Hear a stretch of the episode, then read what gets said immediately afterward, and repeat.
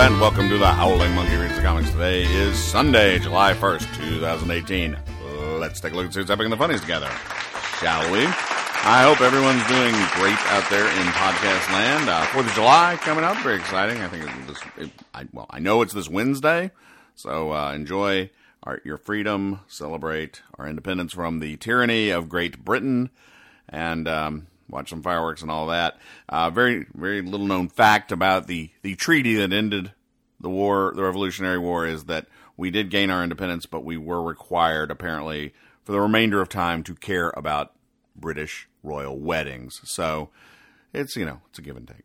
All right, our first comic of the day is Art and Chip Sansom's The Born Loser. In this episode, uh, Brutus's boss is is uh, talking to him, and he's he's wearing a smoking jacket, a lavender smoking jacket. So I guess they're at a party at his house. Uh, Brutus is is wearing a bow tie. Uh, and um, he's holding a glass of wine. The boss is, and he goes, "I'm going to educate you on the fine art of wine tasting." And he, and he goes on. I'm not going to read the whole thing, but it's like savor the the bouquet, uh, detect notes of cherry, blackberry, plum, maybe cedar, chocolate, and coffee as well, etc., etc. And um, so Brutus takes a sip and goes, "Well, what do you think?" And he goes, "I'm sorry, Chief. It it all tastes like spearmint to me." And the boss goes, "Well, you should take the chewing gum out of your mouth when you taste wine." The joke here is that um, that Brutus is uh, is chewing some spearmint gum apparently, and that is affecting the flavor of the wine. So of course, of course, he can't detect the various things therein. What a what a loser that guy. It truly is. Our next comic of the day is the Grizzwells. In this episode, the bear and the uh, porcupine are walking along in the woods, and the bear goes, Well, I'm faced with a real conundrum. And the porcupine goes, Yeah, me too. Those things are all over the park these days. What? The joke, I think the joke here is that, of course, a conundrum is a problem or something like that. Uh, but it, but I, I guess the porcupine's running into drums all over the park because people are littering parks with drums. I get. I, I think they're just trying to make a joke out of the word conundrum and are hoping that we won't notice that uh, it's unusual for people to find conundrums or drums uh, lying around the park. I think, or or maybe that's. Uh, I don't, man. I don't know what they're trying to do there, but porcupine's concerned because he finds conundrums all over the park. Uh, maybe it's maybe it's a dirty joke actually, talking about.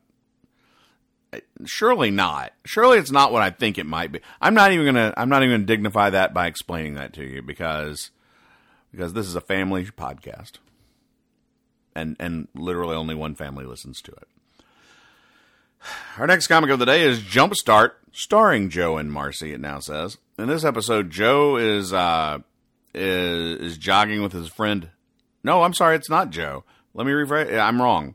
Uh, somebody, Marcus, is jogging with his friend Del Rey, and I know that because Marcus says, "I've been thinking, Del Rey," and Del Rey goes, "Me too, Marcus," and then they both say, "It's time to make some changes in my life," and then. Um, all right. And then there, in the next several panels, various people are visiting various people. Uh, like somebody's going, "I'm back, mother." And the next one, "I'm back, mom." "I'm back, ma." And then finally, somebody's going into a hotel room with an elderly lady and goes, "I'm back, Eunice." Uh, maybe if you were steeped in the mythos of Jumpstart, you would know who all these people are and why it's startling. And then, and when it says I'm back, Eunice, Eunice's eyes are bugged wide open, and she's clutching her blanket in terror for some reason. Uh, at at this woman showing up saying I'm back, uh, but I don't know who, who I don't know who she is, and I don't know why that's scary. So sorry, alas, I have failed you in interpreting Jumpstart. Our next comic of the day is Greg Evans' perennial Luann. In this episode, Luann and her dog Puddles are sleeping in, in Luann's bed. And then uh, the dog, Puddles, suddenly leaps up and starts barking for several panels. Uh, Luann wakes up. The dog does a small woof and then uh, goes back to sleep, and Luann is wide awake. joke here is that dogs, that dogs are jerks. All right, our next comic of the day is The Argyle Sweater by Scott Hilburn. In this episode, there is a mime lying on a table in a funeral parlor. Not, pretend, and his hands are up, like as up against the wall. So it's like he's doing the, the the box thing, except it's supposed to be a coffin. Get it? It's he's a mime, and you know he's a mime because he's got that white clown makeup, the uh, the the striped white and black shirt, and the the beret, the the Marcel Marceau version of mimes, as opposed to the Shields and Yarnell version of mimes. And um, anyway, the uh, minister or the the speaker or whatever he is says, uh, "We're here to honor a great mime." Um, but before the eulogy, let's have a moment of non-silence, and then all the mimes in the audience. Well, there's three mimes and a clown. Okay, so the, then they they make various noises like yay yay yay, auga, zabba yabba zing, and farfignugan. Uh, the joke here is that at many funerals or memorial services, you have a moment of silence, but because they are mimes, they have a moment of non-silence because that would be more mean. You that would be more meaningful, you see, because normally mimes are silent, and therein lies the rub. Our next comic of the day is Momma by Mel Lazarus. In this episode, Francis, the uh, the the wastrel son, uh, goes, "Hey," is talking to Mama and says, "Hey, my, guess what my boss said to me today? He named me Employee of the Month." And Mama is is stunned, and she goes, "Really? Are you sure?" And then he goes, "Yeah, sure am." And she goes, "Well, well, wait. Did he say anything else?" And uh, Francis goes, "Yeah." Well, wait. Are you leaving out some words, Francis? And uh, and he goes, "Oh yeah, I, I left out the first word, which was I don't know, something like laziest." And then Mom says, "Could have been worse." The joke here is that his boss called him the laziest employee of the month, but he he only heard employee of the month, which is a good thing. But to be called the laziest employee of the month would be a bad bad thing. And mom, mama, who has low regard for her son, believes something worse could have been could have been said about Francis. So there you go. Our next comic of the day is Slylock Fox. Uh, and in this, okay, these are like little mysteries. There's all sorts of things that go on with the Slylock Fox comic, like a little, you know, see the differences thing, and so on and so forth. And I'm not going to go through all this, but in, the, in this, I'm going to just go through the mystery, the original mystery in the Slylock Fox. In this episode, Slylock Fox has burst into somebody's house uh, with, and behind him is a rabbit with a crying baby rabbit. Uh, and sitting at the table is this what looks like a hobo. Uh, you've got like a, shabby looking fellow with a uh, with a, a, scrunched up hat and a, a, a, green coat, and on the table is some jiggling jello, and um, oh, oh, he's a shrew. The guy's a shrew. Okay, the guy eating the jello is a shrew. Uh, and according to uh, the, the comic, Mrs. Rabbit claims Shady Shrew stole her son's jello. Shady says he's innocent claims he decided to make and eat the jello because his refrigerator is broken and all his other food was spoiled. Well, Slylock Fox knew he was lying. Can you figure out how? Uh, and then, so I'll give you a little time here to figure out the mystery. You have all the clues you need to solve this one. Ready? Go ahead. I'm just going to wait. How did Slylock Fox know Shady Shrew stole the rabbit's jello? All right, we're out of time. Uh, the answer is is that, and I'm going to just read the solution. After Jello powder is mixed in boiling water, it needs to be cooled in the refrigerator until firm. The shrew could not have successfully made Jello without a working refrigerator. Aha! The shrew is caught in a web of lies, as shrews often are. So that's your Slylock Fox mystery. And again, I'm not going to tell you everything else in this in this comic because there's a lot going on in here, but but there's an instructive uh, cartoon of how to draw Mr. Hot Dog. it's four steps. One, draw a hot dog.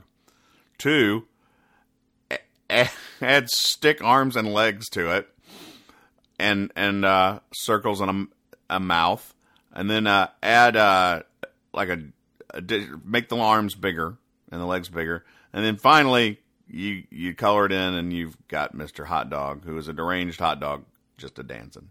So there you go. Our next comic of the day is Mutts by Patrick McDonnell. In this episode, uh, the cat and the dog are go up to a deli. Uh, there's a sign that says "No shirt, no shoes, no service." And in the next panel, they are standing in front of the butcher or the deli man, and they are wearing shirts and shoes, hoping they can obtain service. But they cannot because they are animals. Our next comic of the day is Blondie by Earl Young and former Supreme Court Justice John Marshall. In this episode, uh, Dagwood opens a door, and there's a guy out there that says, Hey, uh, I'm um, going to make you an offer you, you, can't refuse. I'll paint your house for half my usual rate. And uh, Dagwood goes, Well, I know somebody that would jump at an offer that good. And uh, the guy goes, Oh, really? Who is it? Uh, it's my neighbor, uh, Herb Woodley. He lives next door. And uh, the guy goes, Herb Woodley? Hey, he just told me you'd jump at that offer. And then Dagwood looks upset. And he goes inside and go tells to Blondie, hey. And Blondie, by the way, in their living room, their chairs are set up so that Blondie. So Dagwood's got a blue chair that faces forward. Blondie sits in a chair that is with the back to that blue chair so that she has her back to Dagwood while he sits in his blue chair looking at I don't know what either one of them are doing. But that's the arrangement in their house because they don't care for each other, apparently. Uh, but anyway, Dagwood says, You won't believe the dirty trick that Herb just pulled on me. And the joke here is that Dagwood is a horrible hypocrite because he just tried to pull the same trick on Herb, and therefore his character flaws are laid bare for us all to see. All right, our next comic of the day is Curtis by Ray Billingsley. In this episode, Curtis is buying a ticket for the movie theater for a movie at the at the movie theater, and uh, he says to the the guy in the uh, that's selling, he goes, "Boy, I hope this movie lives up to his hype." And the guy goes, "Oh, it sure does. I've seen it fifteen times. Can I tell you how it ends? Uh, it's so great. I can't stop telling everybody how it ends." Um, and then he says that ever since Edna left me and took our poodle cat, my life has been movies, movies, movies. And then he laughs maniacally for two panels, and then goes, "I'll let you in at half price if you, you let me tell you how it ends. And Curtis goes, Ah, you're a monster. I won't listen. Then we, we do a we cut to a medium shot of the ticket booth, and uh, Curtis is just standing there. The guy who's selling the tickets there, and the other woman in the ticket booth is just holding up a sign that says "Help." And then in the final panel, Curtis is sitting in the movie theater, apparently alone. There doesn't appear to be anyone else in this movie, and he just says "Poodle cat," huh? Um, the, all right, let's unpack this a little bit. The, the joke here, I guess, is that um, there's a very lonely man who likes to tell people about how movies end. His coworker does not like him. Uh, uh, Curtis has gone to a movie that no one uh, else wants to see, and he's concerned because the man said that he had a poodle cat, which is not an actual creature. It is because poodles are not cats, poodles are dogs and therein lies the joke of that. So there's a lot going on uh, about about this. Curtis does not want to listen to how the movie ends, and nobody wants to talk to this guy. And Curtis is seeing an unpopular movie, and he does not understand Poodle Cat. Our next comic of the day is Hagar the Horrible by Dik Browne. There's no C. In this episode, Hagar says, Hey, I've got sharp pains in my back. He's talking to a doctor. Uh, and we know it's true because there are stars emanating from his back. And then the doctor walks around him and goes, "Ah, mystery solved," because Hagar has has uh, two arrows in his back. Uh, so that would hurt. That would be a sharp pain, right? You get an arrow in your back. That's a sharp, sharp pain. Anyway, uh, the doctor starts going, "Well, I'm I'm going to have to cut the arrows out. Uh, you know, they're pretty deep." And the Hagar goes, "Well, that's going to hurt. Are you going to put me to sleep?" And the guy goes, No, no, fear not. And he holds up a bottle of rum and it says rum and it's got skull and crossbones on it. And so we know it's rum because it says it's rum. It has the skull and crossbones indicating rum. And the doctor says it is rum. So it is it is clearly rum. He goes, This rum will put you out. And Hagar gets excited, goes, I get to drink that? And the doctor goes, Not exactly. And then bonks him on the head. And he literally does bonk him on the head, and it says bonk coming off the bottle, and that causes three stars to shoot out of Hagar's head, which is more than the stars that were in his back uh, by one, by a factor of one. Well, I know there there were uh, fifty percent more stars as a result of the doctor's work, uh, and it also causes um, Hagar's pupils to go from a dot to becoming a plus sign. The joke the joke here is that Hagar thought he was going to get to drink rum, which would until he passed out because he's a he's a drunkard. Uh, but the doctor had a more efficient method of using the rum bottle, which was to smash him on the head with it, to bonk him rather on the head with it, which is probably against the Hippocratic Oath. All right, the next uh, comic of the day is Crankshaft by Batiuk and Davis. Um, in this episode, I'm, I'm going to skip the pre joke because it's not funny, nor is it worth explaining. But there are two guys playing checkers, Crankshaft and somebody else. And uh, the other guy goes, Hey, did you hear the latest? The city's thinking about adding high speed fiber within the city limits. And uh, Crankshaft says, So what is high speed fiber anyway? And don't say it's when you chug the Metamucil. the joke here is that high speed fiber is, of course, how fiber optics that many cities now have for for their internet service. But but another use of the word fiber is the fiber that you can you in part of your diet that will help you have regular bowel movements. Uh, and uh, Crankshaft didn't want to hear that hear that nonsense while he's playing checkers. So that's joke there. Is it's a word with multiple meanings. All right, oh boy, it's a family circus by Bil Keane. In this episode, um, all right, Vel is in a color blob talking to Billy, and she says, "All right, Billy, go to bed." And then we cut back, and she's actually standing in his room, and the colors are not the same as the blob she was in previously. And she goes, "And you go right to sleep. Remember, we we go on vacation tomorrow." Um, and then oh my god, and then Billy has like a thought balloon with all the the things that he might see on vacation. You know, like an airplane and various sites and flags. I, think for some reason. Uh, what, what, I'm trying to get a grip on what these are. It's uh, souvenirs. Okay, souvenirs is a sky, a, a, vista of a skyline, standing in front of a statue, jumping in a pool, those kind of things. And Billy is wide eyed, just super wide eyed, and he goes, Gosh, I don't know when it's harder to go to sleep the night before vacation or the night before Christmas.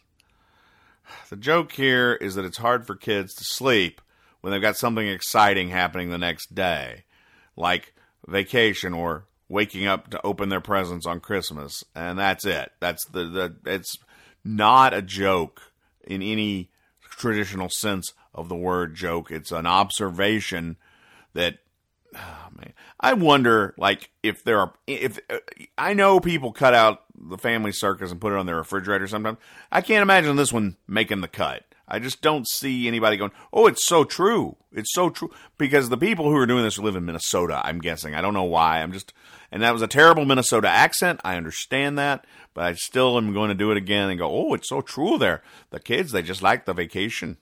I don't know. Look i don't know what that voice was it was terrible.